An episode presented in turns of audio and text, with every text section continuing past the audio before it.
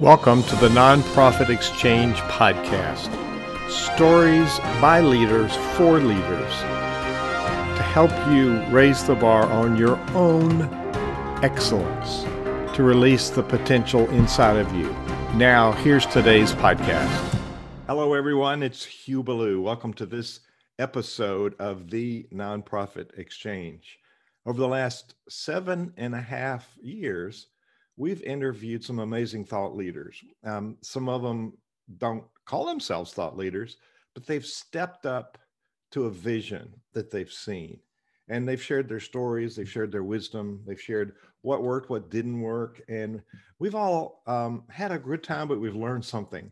And I like the quote from uh, British conductor, composer Ralph Vaughan Williams, who said, Music did not reveal all of its secrets to just one person.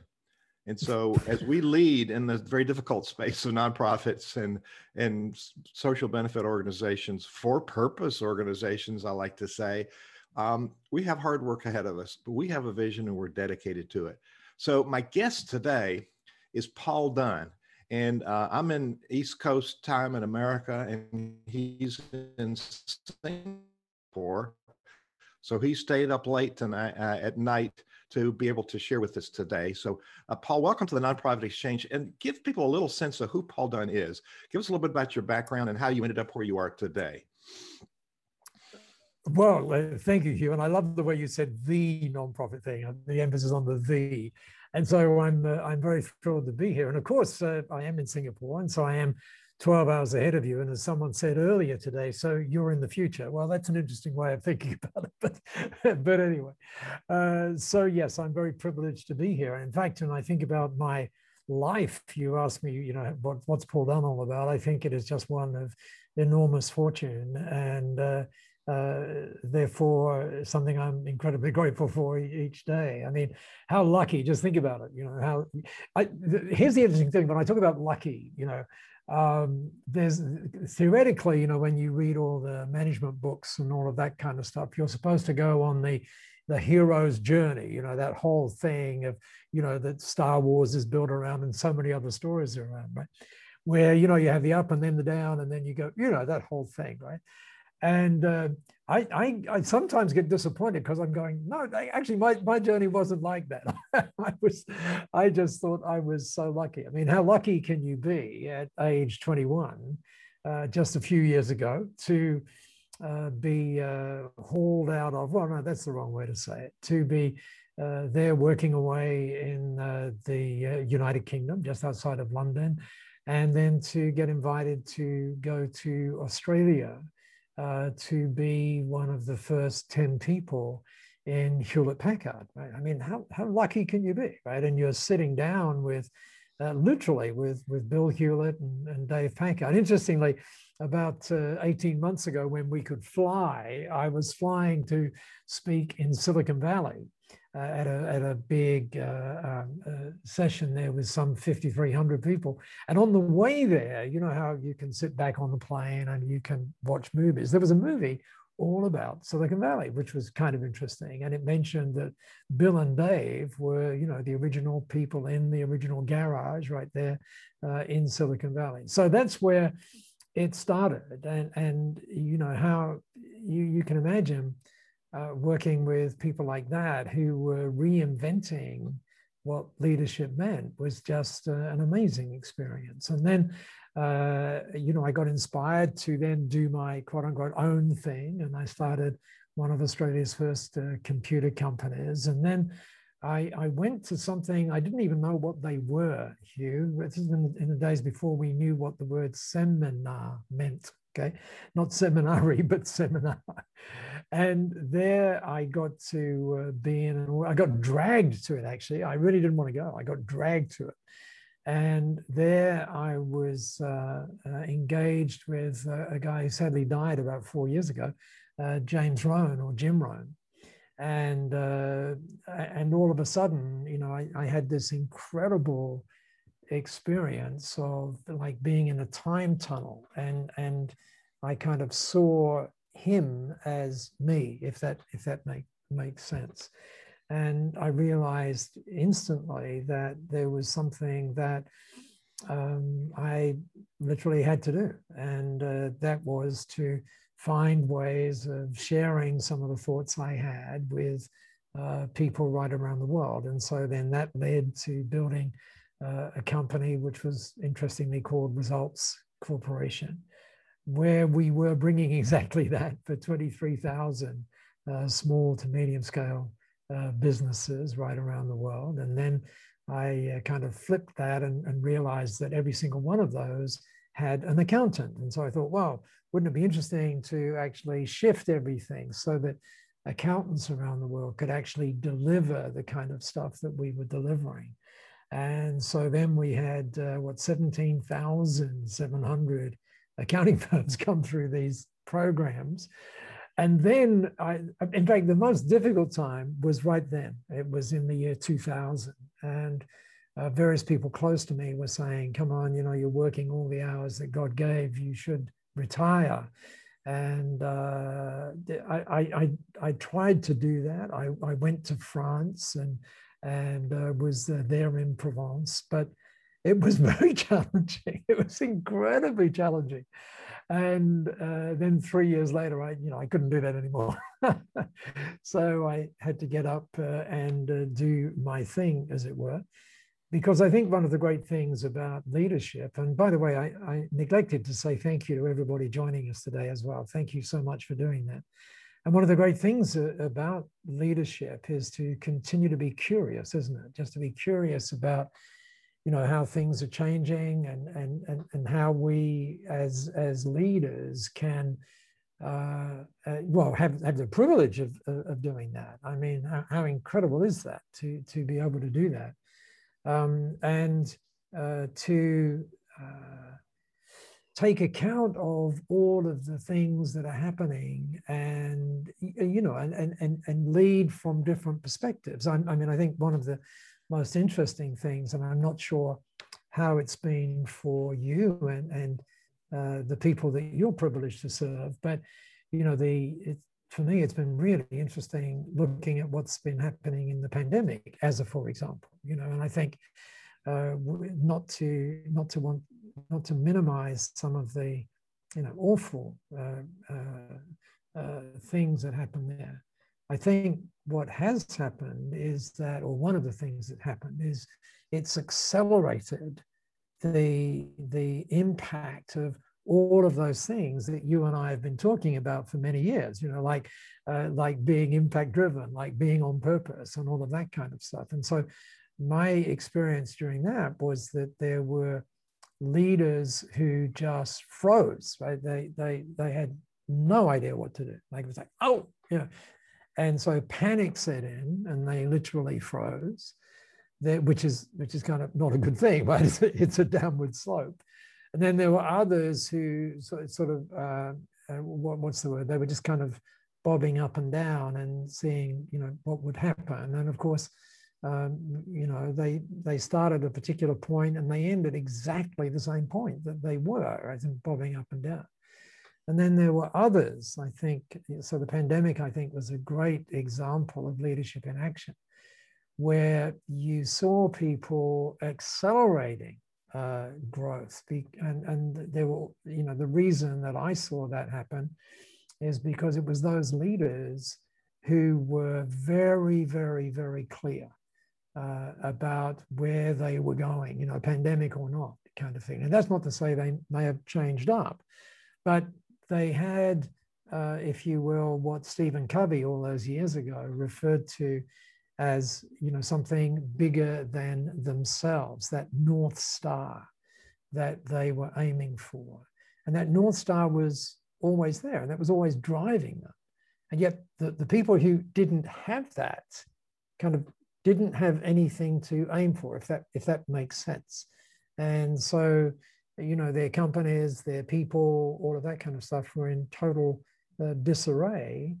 And, uh, you know, we're seeing the impacts of that. But at the same time, we're seeing these positive impacts of, of, uh, of, of people asking different questions. And, and for example, things like, oh, you know, wouldn't it be nice to get on track? Well, yes, but it's a much better question to be able to ask, hang on a second, were we already on the right track? or is there another track perhaps that we need to be on? And so I've seen that acceleration, and it's really been amazing to see because I think that what's happened is there really has been a fascinating shift in how we now need to be in order to serve the people that we're privileged to serve. A, a massive, massive shift. And I'm, I'm happy to talk about that, by the way. It's a, let's, it's let's a fascinating. Let's do it. Yeah. If you're coming by on Facebook, or this is the Nonprofit Exchange, I'm Hugh Ballou, founder and president of SynerVision Leadership Foundation. And my, my guest today is Paul Dunn, um, very experienced in leadership and business development and creative, creative thinking. And it, we're, we're recording this. If you're listening to this on a podcast or watching the video um, in another year, we're in 2021 and we're we're sort of in a place coming out of the, the the great pandemic of 2020 and it's been a it's been a um, a sobering awakening um, i do believe paul yeah. and um, you quoted jim rohn jim rohn inspired so many people uh, les brown oh absolutely andy, yeah, absolutely. Andy um, uh, anthony robbins you know so many and of course jim rohn draws from the wisdom of napoleon hill like like so many yes. thought leaders do but he um, he was very legendary. He was he was famous for saying, "I jot this down," and he would say, "Work on yourself harder than you work on your business." And so we're we're we're at an age where it's it's, it's, sorting out. Yeah, many times. he also said the people driving the budget cars are in the back row, or they didn't come today. The people driving the expensive cars are on the front row because they know they got to learn a lot more. so there's there's some myths about leadership. You know, some of them. I heard the speech or I read the book, I've got it. I got it down. It's a plateau, you know, I've got there. So there's other myths about it. And Covey certainly inspired so many people. And what popped out of what you're saying is we begin with the end in mind. What is the North Star? Where yes. are we going?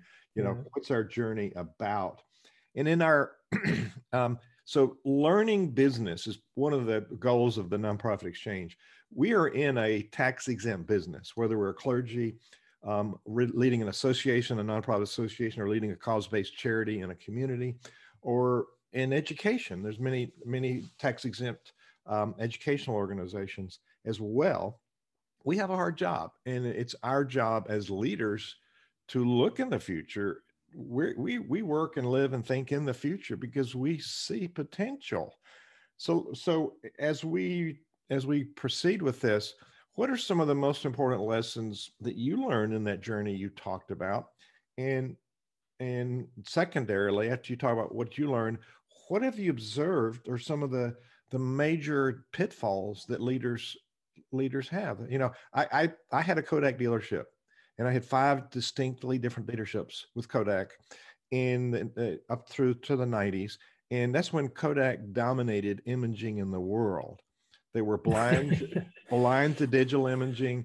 They were blind to Fuji coming in, all the other competition, and they basically lost their market and went into bankruptcy. And to me, that's a failure, blind side, blind, you know, your blind spots in leadership, and it nobody's exempt from that. So, talk about some of the some of those kinds of things you've experienced that leaders have been blindsided because of their own own closed mindedness. So, what have you learned, and what have you observed with leaders that could be better?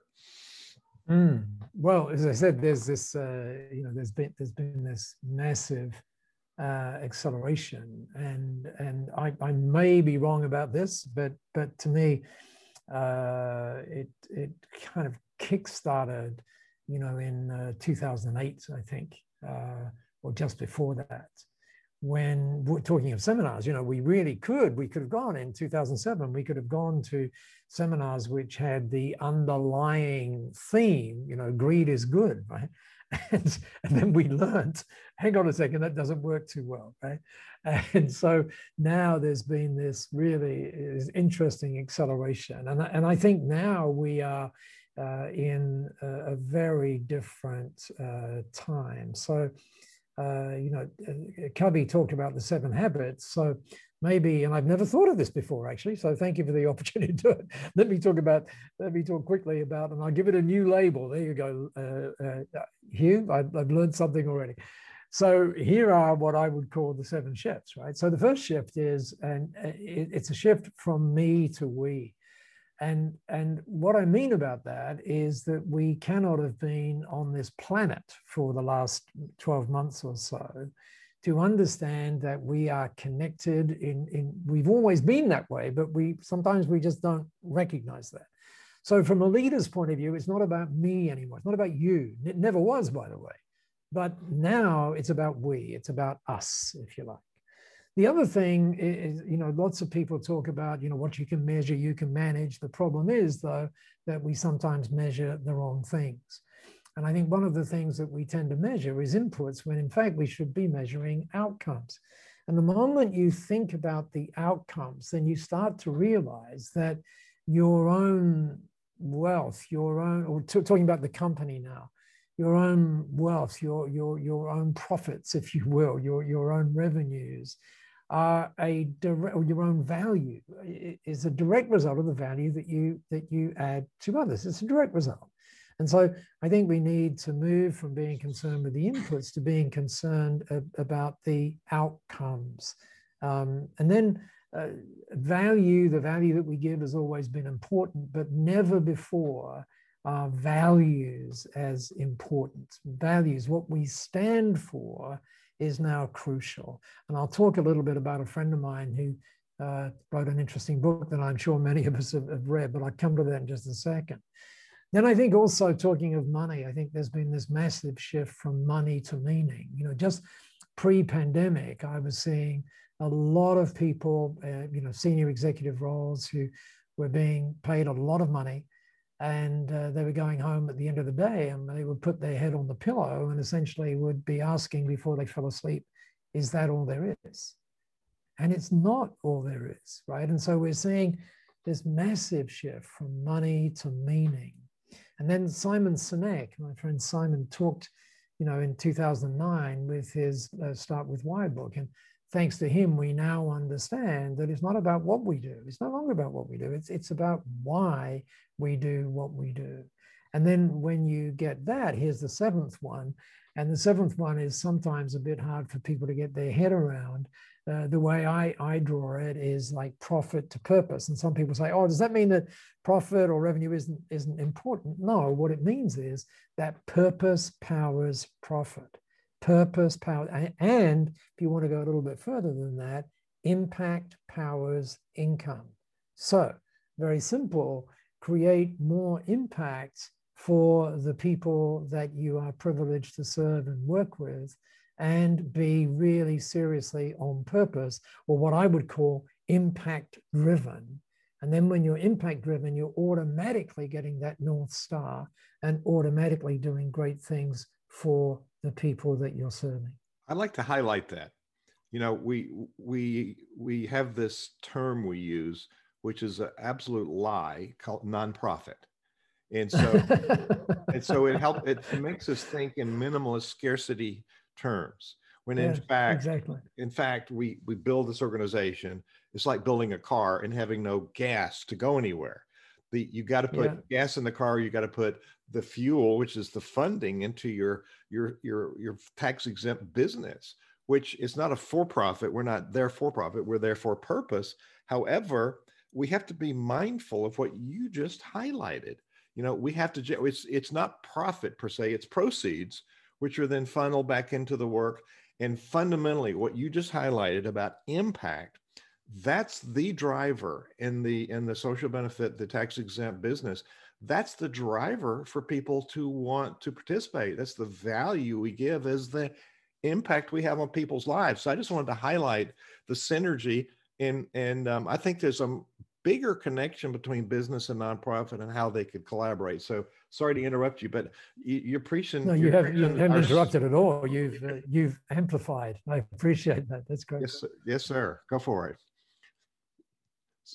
so, uh, you know, as, as, I was saying, you, you've uh, you've uh, massively um, amplified it. You know, and and uh, just today I, I was uh, thinking of um, someone in the for-profit space who, and, and and by the way, I I actually think that there, there's there will, in fact, here here in Singapore, uh, about uh, eight years, five, yeah, maybe six years ago, uh, the uh, we had a, an office in one of the innovation centers in one of the universities here, and uh, so the university was doing a survey on behalf of the government, and the question they asked was, uh, should should the government uh, develop some special tax incentives uh, for uh, the for not-for-profit. Now this is gonna this is to be really interesting, right?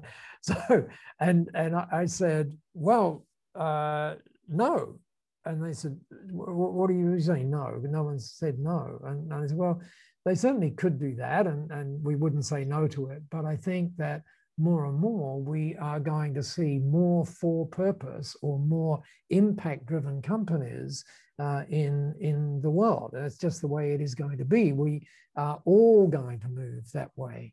Um, and I, I, like what talking of a, a, someone who we would associate very much with uh, with profit, and that is uh, uh Lawrence Fink or Larry Fink uh, at BlackRock.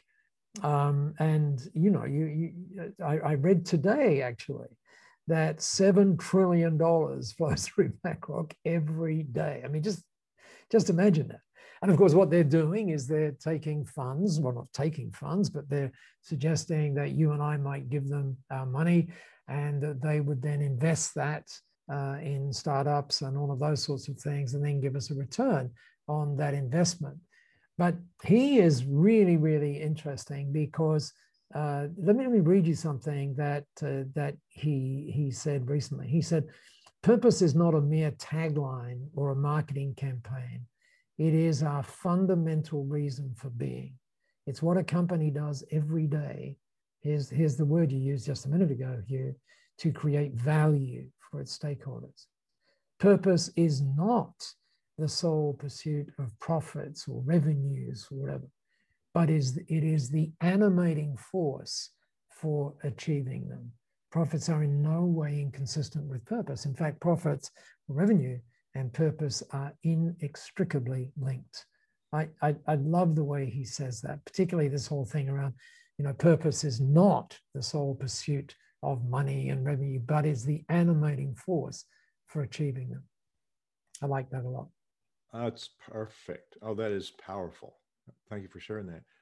So you were you were headed down a track, and I interrupted you. So you want to go back to the exploring the the track you were on?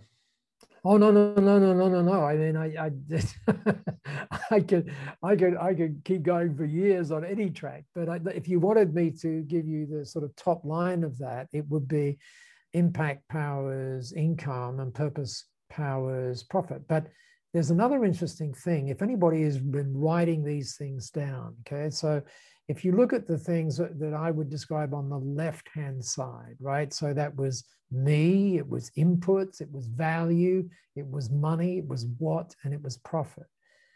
Hugh, when I look at those things, just those seven things, there's only one word that comes to my mind when I think about those words, and that word is transactional. Everything there is transactional. On the other hand, when I think about the things on the opposite side of that, that is to say, we, outcomes, value, meaning, why, and purpose, there are two words that, that come to mind when I think about those. The first one is humanity. I, I, I, love that word. Uh, in, in, fact, the uh, the uh, the biggest the biggest association of accountants in the world that is called the AICPA uh, in, in the US just did this amazing study. Some, someone might want to go online. It's called Human Signals. And it talks about how, you know, the humble accountant, right? The humble accountant has to really understand this whole purpose driven thing. It's, it's really a fascinating report. And I think it would be valuable for any leader anywhere. So it's called Human Signals, and the AIC put it out. But again, if I look at the right hand side of that thing, purpose, why, meaning, values, and outcomes, as I said, humanity is, is, is central to it. But I think there's another word that's central to it as well, and that word is connection. And I, I think connection is, I think there are two words that really uh, underscore where we have to be in leadership now. And those two words are connection and belonging. And I, I rather like what uh, Jeff Bezos said uh, pre-divorce in uh, in an interview, and uh, he was being interviewed in front of you know a massive crowd, and the interviewer said to him, um, "Jeff, by the way, don't you think that'd be rather nice to be on a first name basis with Bezos?" Anyway, so he says, so he says, Jeff, uh, what would be the advice that you would give to your? This was like two years ago, right? What, what would be the advice that you would give to your marketing department now as compared with what you did on day one of Amazon. Um, Bezos looked straight at him and he said, well, it, it, would be exactly the same as it was on day one. And, and the interviewer said, oh, really? Like, like what? And, and Bezos said, we need to remember every time that people want something to belong to. So I think connection and belonging should drive everything that we do um, in, in terms of leadership. And then, of course, the role of leadership. I think it was Neale, Neale Donald Walsch, uh, you know, in Conversations with God that, that, that said, I think in, in book one, actually, uh, that said the role of a leader is not to generate followers. The role or a, a leader, the success of a leader, is measured by the leaders they create, not the followers they have. And, and you know, I, again, I think that underscores where we are at. And that's the kind of thinking that creates great leaders at any time, but particularly now. Everything that you've said so far resonates with what we teach uh, at SynerVision Leadership Foundation. We we subscribe to the transformational leadership model, which is about building leaders yeah, on yeah. teams. And it's not about you, Baba. It's about the vision. I'm going to do a sponsor moment. When we come back, I would like you to respond to a James Allen quote uh, from as a as a man thinketh. He's I'm going to move it into generic. Um, people want to change their circumstances, but are unwilling to change themselves. They therefore mm. remain bound. So I want to talk about mm. our magazine and our our sponsor. We are able to do lots of free programs because we have sponsors and we provide value for our sponsors. We publish, SynerVision publishes Nonprofit Performance Magazine here's our friend uh, Mike uh, Frank Shankwitz, who motorcycle policeman knew nothing about nonprofits, but he started a very powerful nonprofit He because he had a clear vision and he surrounded himself with people that could do it. And he wasn't running it when he died, but he he was the subject of a movie, Wishman, which is very precious.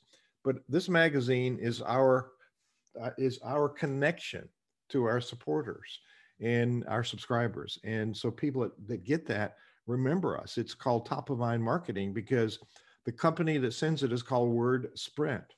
And we remember Word Sprint in every issue because they work with organizations, colleges, nonprofits, businesses, sending mail that people can have in their hand. And it's the touch point that you remind people of the value that you're providing. If we're in a nonprofit and we have, I'm using the word because it defines the sector. If we have people who've given us money, we let them know the value that money has created and that we've been good stewards. So that when we come back around to a, an annual campaign, it's not just one one letter they get. It's been a series of value-based letters updating them on what's happened. And and now now they say, okay, I see it. I'm going to support you.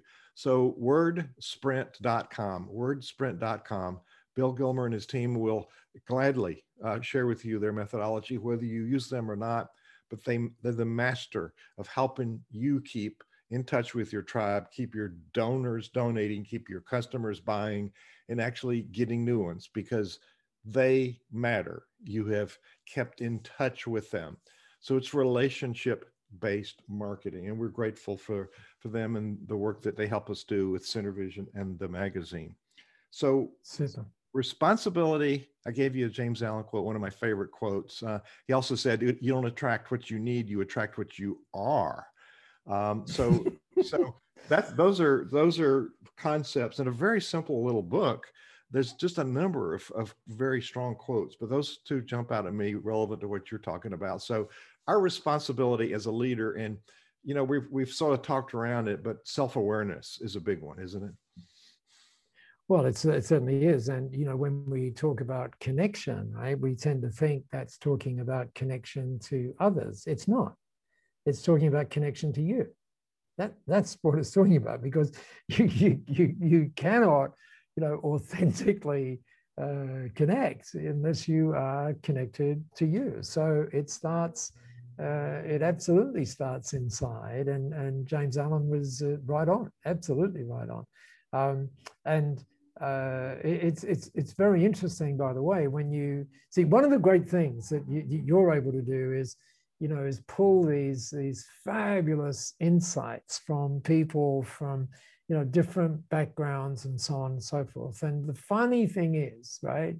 Well, maybe it's not so funny, but they all say the same thing, right? So, so all we have to do is be curious enough to uh, to seek them out and, and, and then inspired in ourselves to be able to use them in all sorts of different ways. It, it, yes, and it's that's awareness. So I'm going to switch my persona from being in the mountains of uh, the western side of the Commonwealth of Virginia to being in the concert hall. And you talked a minute uh, ago about our our ultimate goal is an influence, but as the conductor, influence is the pathway to impact. So I've got this little white stick, and I'm in front of these front of these union musicians, and people who aren't conductors think think we're dictators. But I tell you what, you got a little white stick, you can't make anybody do anything. They're going to play for the two hours you've hired them, and then they're going to leave. But they will perform at a higher level.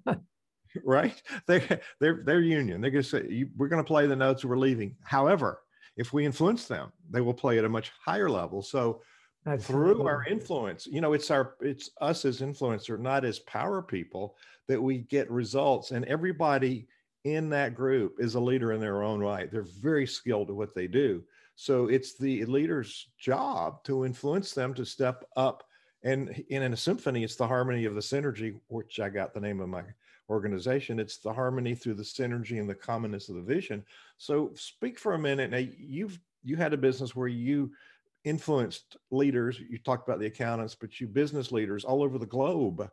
And mm-hmm. so the essential part of what I just talked about is leaders paving the path and encouraging and influencing people to step up to their potential.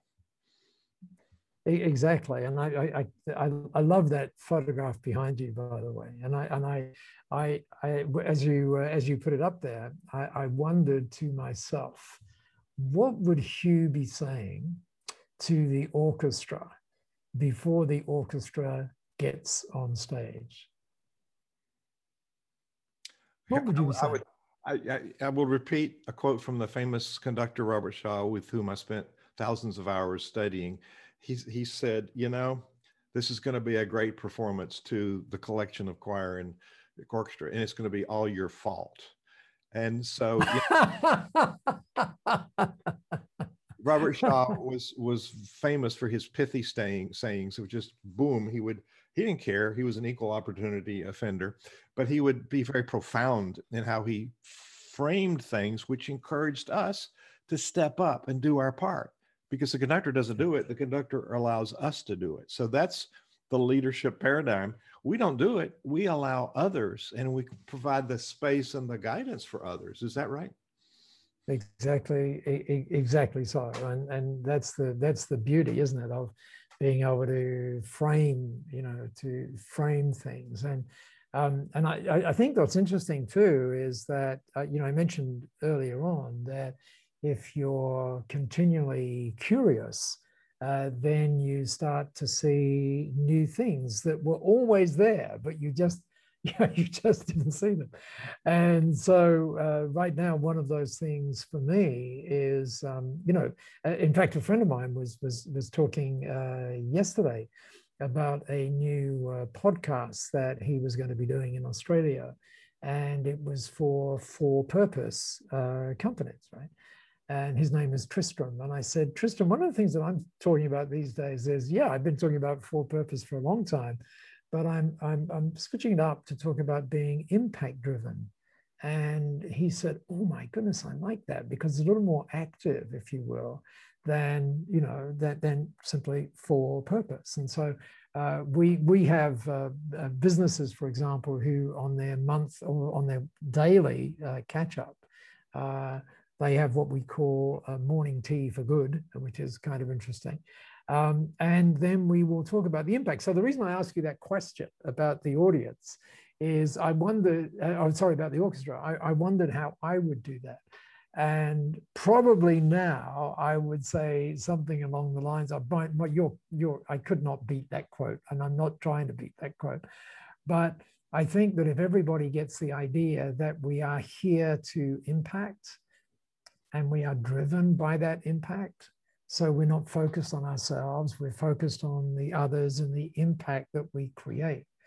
Uh, then to me, that's that, that's like a, a game changing thing. It really is game changing. And once you, one of the experiences that I've had recently is where people sort of run with that idea of being impact driven. And then they start to measure the impacts that they're creating in various ways. So, for example, I know that you are huge on meetings, right? You're huge on meetings. You have these, these wonderful playbooks as to how to create great meetings. One of the things we do is we measure the impact of the meeting, believe it or not. Everybody, everybody has an opportunity to rate it out of 10 and what actually happens because we're in you know b1g1 and we uh, it's that's all about giving and so what happens is we have a budget uh, which allows us to give depending upon the success of the meeting. So if you rated, uh, if the average rating on the meeting was a 10, then the entire budget would go to, or the entire budget for that meeting, if you will, will go, you know, to wherever it was planned to go. If on the other hand, you rated it as like a seven, mm, not so good, right? Because then uh, not, not so much giving gets done. So, um, so again, it's all about focusing on outcomes uh, that, that you get and then being able to rate those outcomes and then have some consequences as a result of the outcome, which is kind of cool, but also to make it a fun experience as well. It's got to be fun. I, I, I, I term music rehearsals as attitude adjustment. I, I, impact their attitude so they leave feeling better than when they came in. Not all meetings That's do. It. So meetings should do the same thing. We're empowering meetings put a damper on teams. And so I've done webinars and whatnot. So I've been a serious student of meeting facilitation. And the real crime is there's people think they know how to run meetings, but they don't. And so let's go back to the analogy of grading the impact. Um, a conductor is only as good as their last performance. And, oh, and, I'm so and, glad you said that. I'm so glad you said that. I'll tell you why in a minute. it's immediately it's immediately evident if we've done our work or not. It's immediately evident. In in a nonprofit board or a corporate board, it's not evident till later. We have we have bad systems and they materialize. People think we're okay until all of a sudden there's a train wreck. So there's a delayed awareness for their dysfunction. Where in music, it's instant so it's the awareness of how leaders are creating problems or solving problems. So what's your thought? Oh well, first of all, I'm so glad you you said that about you're only as good as your last performance. I remember uh, just after the James Rohn thing, right, where where that was like, oh my God, you know, and uh, uh, then a very good uh, friend of mine said, you know, Paul, you really should do what you felt that you should do uh, this is the next day and you should you should be and this guy was talking to me was a guy called ron tacky and ron was a great speaker just an awesome speaker. And uh, I, I, remember him saying he said look there, there are three things. Uh, he said one uh, don't believe your press releases right? And never do it for the applause. In fact you'll get standing ovations but never do it for the ovations and then his final thing was always remember, you're only as good as, as your last speech. so that just brought back a lot of memories for me right there. absolutely. Absolutely. So we always need to be treating every opportunity as special and new and important. Sometimes we don't do that, and that's what gets us in the end. Yeah. Yeah. Yeah and and how thrilling is it that through you know I, I mean I, I, I love Hugh the uh, the music analogies that you use because you know I mean just all of us in leadership right now right? Just imagine just imagine that we were in fact conducting an, an orchestra right? And we've got two hours right? Or whatever the length of that performance is to make sure that everyone is absolutely at their best and they're supporting the other person nearest them, all of that kind of stuff. I mean, how cool is that for an analogy of what creates an extraordinary organization? And I um I'm sort of the you talked about starting a new pathway and doing something different. Um, I'm I, the last three I served mega churches as music director, and they were all in crisis when I got there. And so we just decided in in the last one, the bishop sent the preacher there to close down the church in Alabama. We didn't. We doubled the uh, attendance. We built a hundred thousand square foot auditorium. We we brought in world class oh, artists like at New York City. We had this artist series that was was a winner, which for which we paid nothing. You know, we negotiated with uh, others to be able to do this together. We had the facility, so we don't think enough as leaders about sharing the stage, about bringing collaboration in. So we've we've oh. experienced, you know, with the Napoleon Hill writing, he interviewed amazing thought leaders. But that was the age of of greed, capitalism. It was the the you know the yeah. the greedy so and then we've we've experienced the the the um, the power system of communism it enslaves people now there's a time to come up to some sort of as as bernie dohrmann who recently died who founded ceo space his dad said let's establish cooperative capitalism where we work together and so it, so exactly. coming together blurring the lines between this this nomenclature and that nomenclature how do we work together for the greater purpose, the greater good, and impact. I'd like to unpack what you did in your business, inspired so many business leaders. And you shared with me, we talked a few days ago that um, before the pandemic, you flew something like 400,000 miles and you're not flying now. So you flew around impacting a whole lot of people. So, what was the most important revelation in all of that work with the business, with businesses, accountants? What was the most important revelation you helped people achieve as leaders? Oh, wow, that's that that is a that's such a deep question. Um, so let me just go back into um, the, the the feedback you know that you that you get as a result of the work that you do and one of the most interesting feedbacks that I think gets to your question is that we see things in interesting places, provided we're curious, right? And provided we provided we open our eyes. And just uh, pre-pandemic, actually, I was in uh, a line. I believe in America you call them a line. Elsewhere in the world they call them queues, but let's say it's a line. And I was in a line here in Singapore in Starbucks. And uh, I'm not a reader of uh, newspapers, but they happen to have a news, you know, they have the newspaper as you're in the line, right? So I thought, oh, I'll take a look. And there on the top right of the uh, of the leader, uh, sorry, of the um, newspaper, was this quote that was plugging, if that's the right word, a section of the newspaper. And the quote said this We have not inherited the world from our forefathers, we've borrowed it from our children. And the moment that hit me, I was actually in the middle of, of writing a, a book which was called Legacy, and, and go, oh my goodness, that's that's that's it, right? Right there. And then I started to think about the legacy. And you know, when we think about legacy, we think about leaving it, right? It, but the, the, the interesting thing as leaders, then we we don't have a choice about whether we're going to leave it. I mean, we're going to leave it, right? But the question is, what does it look like? That's the question. And so, does it look like one, for example, of consumption, or does it look like one of contribution?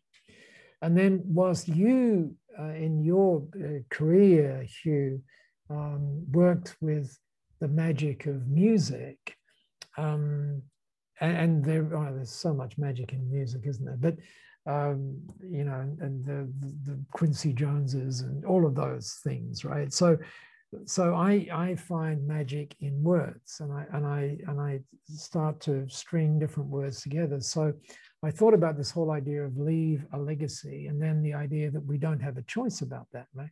So then I thought of some other L words that might make, uh, might sort of go along with legacy. So I thought instead of leaving a legacy, why don't we live a legacy? Why don't we do that every single moment?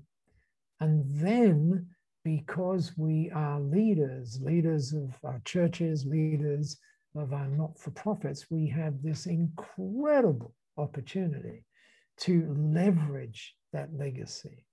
And so we become another way of thinking about what we do as, as leaders is to think of ourselves as the guardian, if you will, uh, of, of that legacy. And, and we do that not by worrying about leaving it, but by living it and by leveraging it at every moment. And, and just in relation to your question, that's been one of the, one of the beautiful pieces of feedback uh, that I get from, uh, from speaking. So yeah, I hope that's of value to the people who joined us today as well. It's brilliant. And I'd like to, you're, if you're watching this on Facebook, um, go to the the nonprofit exchange.org and you'll be able to find this interview with uh, Paul Dunn and you'll see a transcription and all of these things he's highlighting will be in that transcription. So you don't have to be scrambling writing it down. You can go look at the page and the transcription will be there. So Paul, let's unpack a couple of things in the minutes we have left. Um, you built this this this important um, business where you influenced businesses and you were speaker all over the world, which led you to uh, founding an organization called um, B1G1. And I'm just finding beautifully I'm, said B1G1. Yeah. Yeah. yeah. So I'm I want to um, for people who are who are um, on on the podcast, you won't be able to see it, but you can go to the webpage at the nonprofitexchange.org and you can see the screenshot I'll put there. But I'm going to show a screenshot for people watching on video about uh, B1G1. So give us some context. What was the inspiration for founding this really powerful?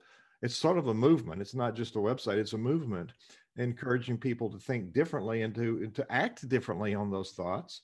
Um, Jim Rohn also said 100 people have an idea, but only three will do something. 100 people here will hear what I'm but only three will do something. It's it's the law of averages. So you actually had a thought, you got some inspiration, and you did something, and you're encouraging other people to do things. So talk about B1G1. What was your inspiration, and what's the value on both sides, nonprofits and, and business side, for participating sure. in that?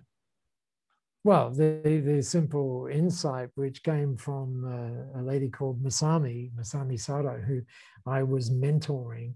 And she uh, turned the whole mentoring thing on its head. Instead of uh, me asking the question, she asked me one and uh, asking me permission. It was okay. And she said, uh, Could you just imagine something? Could you just imagine a world where every time business was done, something great happened in our world?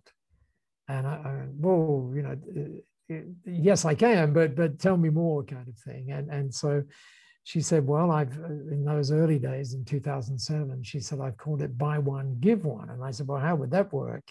And uh, she said, well, imagine you go to, for example, in the US, someone like Best Buy, and uh, you want to go buy a, a plasma TV or whatever. And I, I said, well, hang on a second, what did you call it? Buy one, give one. So Masami, if I go buy a, uh, a, a, plasma TV, they're not going to give me one. You know, that's just not the way the world works. And she said, no, no, no, no, no, you're misunderstanding. She said, imagine when you bought that because you wanted better vision, you wanted bigger vision, whatever. So she said, imagine when you bought that, if as a direct result of that, somebody who could not see got the gift of sight. And I'm like, oh my God. Or imagine, you know, when we go, I talked about Starbucks before, right? Imagine when we go by uh, a Starbucks, for example, if, you know, some of the 780 million people who don't have water, uh, imagine if they got it just because we did that.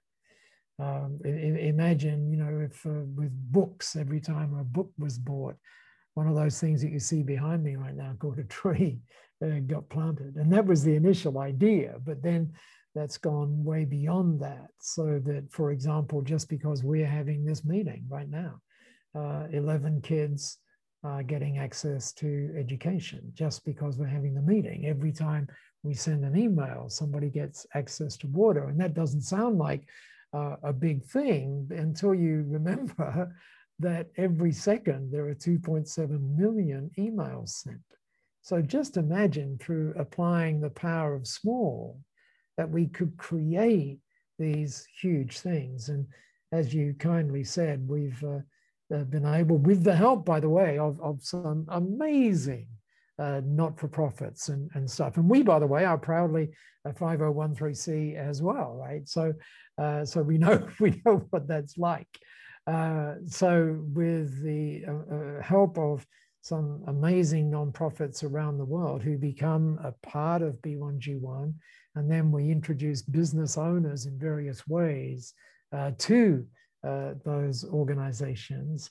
Um, and as we sit here right now, where we just crossed uh, 229 million giving impacts. Again, notice the word impact, uh, giving impact. So that's what I have the pleasure of doing every single morning. and, and, that's one of the reasons, by the way, why this whole thing, you know, if, I, if there was one thing that we sometimes uh, look at in relation to not for profits, for example, that are doing awesome work, awesome, awesome work. And If there was one piece of advice that I would be, uh, you know, if they would allow me to give them one piece, right, it would be that we, we, we, we seriously need to convert the awesome work that you're doing away from the dollars and cents and towards the impact that is being created. The moment we do that, what, what actually happens is we connect, we talked about that before, in a very different way uh, with, uh, with the people that we are connecting with. And so as a result, things get rather interesting. Yeah. Uh, so there you go. That's um, Thank you for asking me to explain that, by the way. I hope I explained it. I hope I explained it well enough. That was brilliant. Um, so what's that statistic? How many impacts? Two point something million? 229 million uh, right now. And that's a total of what you've been able to accomplish since you started. How long has this been in, in existence? Well, that start, that was in, in 2000. Well, really 2007 was when the idea came, you know, but it didn't, it sounds such a simple idea, but it took us three years to figure out how to do that. and so, and we're still learning, right? So, it's uh, uh, so it's from uh, 2010 was when it first went uh, live, and uh, it's now uh, rapidly, I mean, really seriously, rapidly accelerating, and so we see that hitting a billion impacts rather quickly as well, um, and just doing you know great things, and so uh, and you know, pretend. I mean, one of the great things about you, uh, Hugh, is your ability to connect uh, with uh, you know uh, NFPs and all of those people, and to provide them with you know great things. And so, if there's some way that uh, they think that some of the things we're doing at B1G1 might help them create even more impacts, then we'd certainly love to hear from them. Great. b1g1.org. It's on the page at the nonprofitexchange.org. You can find this interview along with the others from seven years, but um, each person has their own insights. We've never had one quite like this, Paul Dunn. This has been oh, really? very informative, very inspiring.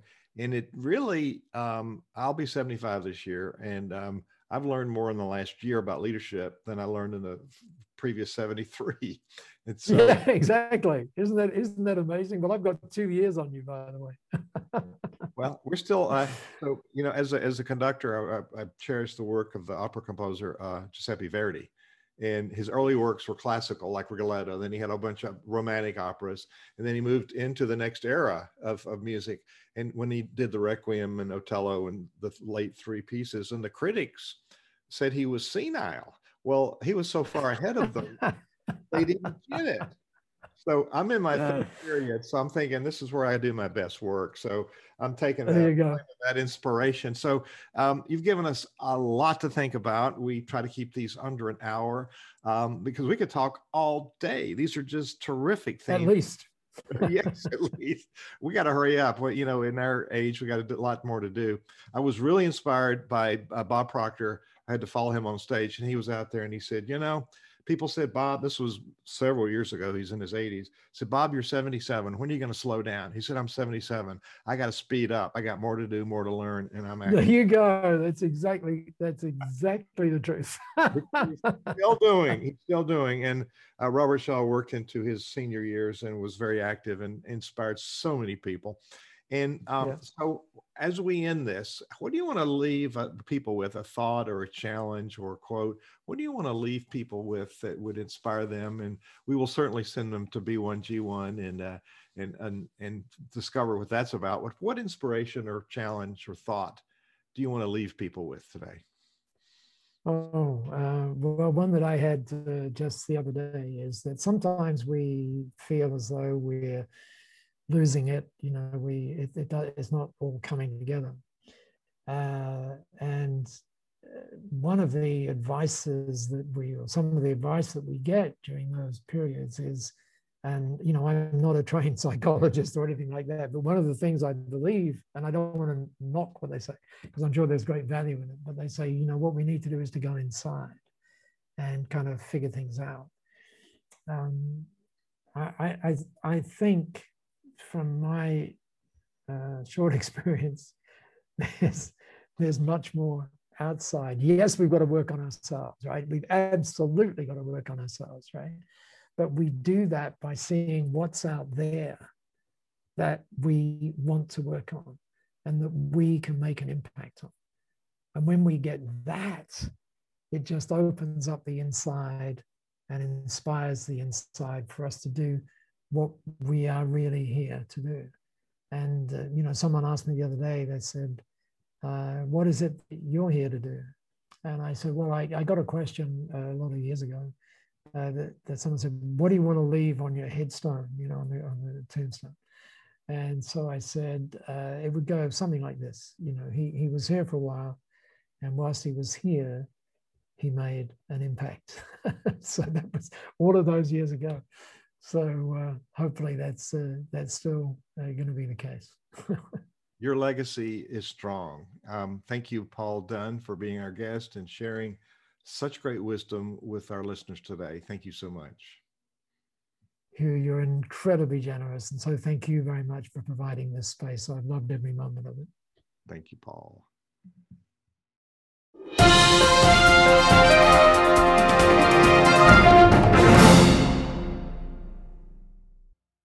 This podcast is a part of the C Suite Radio Network. For more top business podcasts, visit c-suiteradio.com.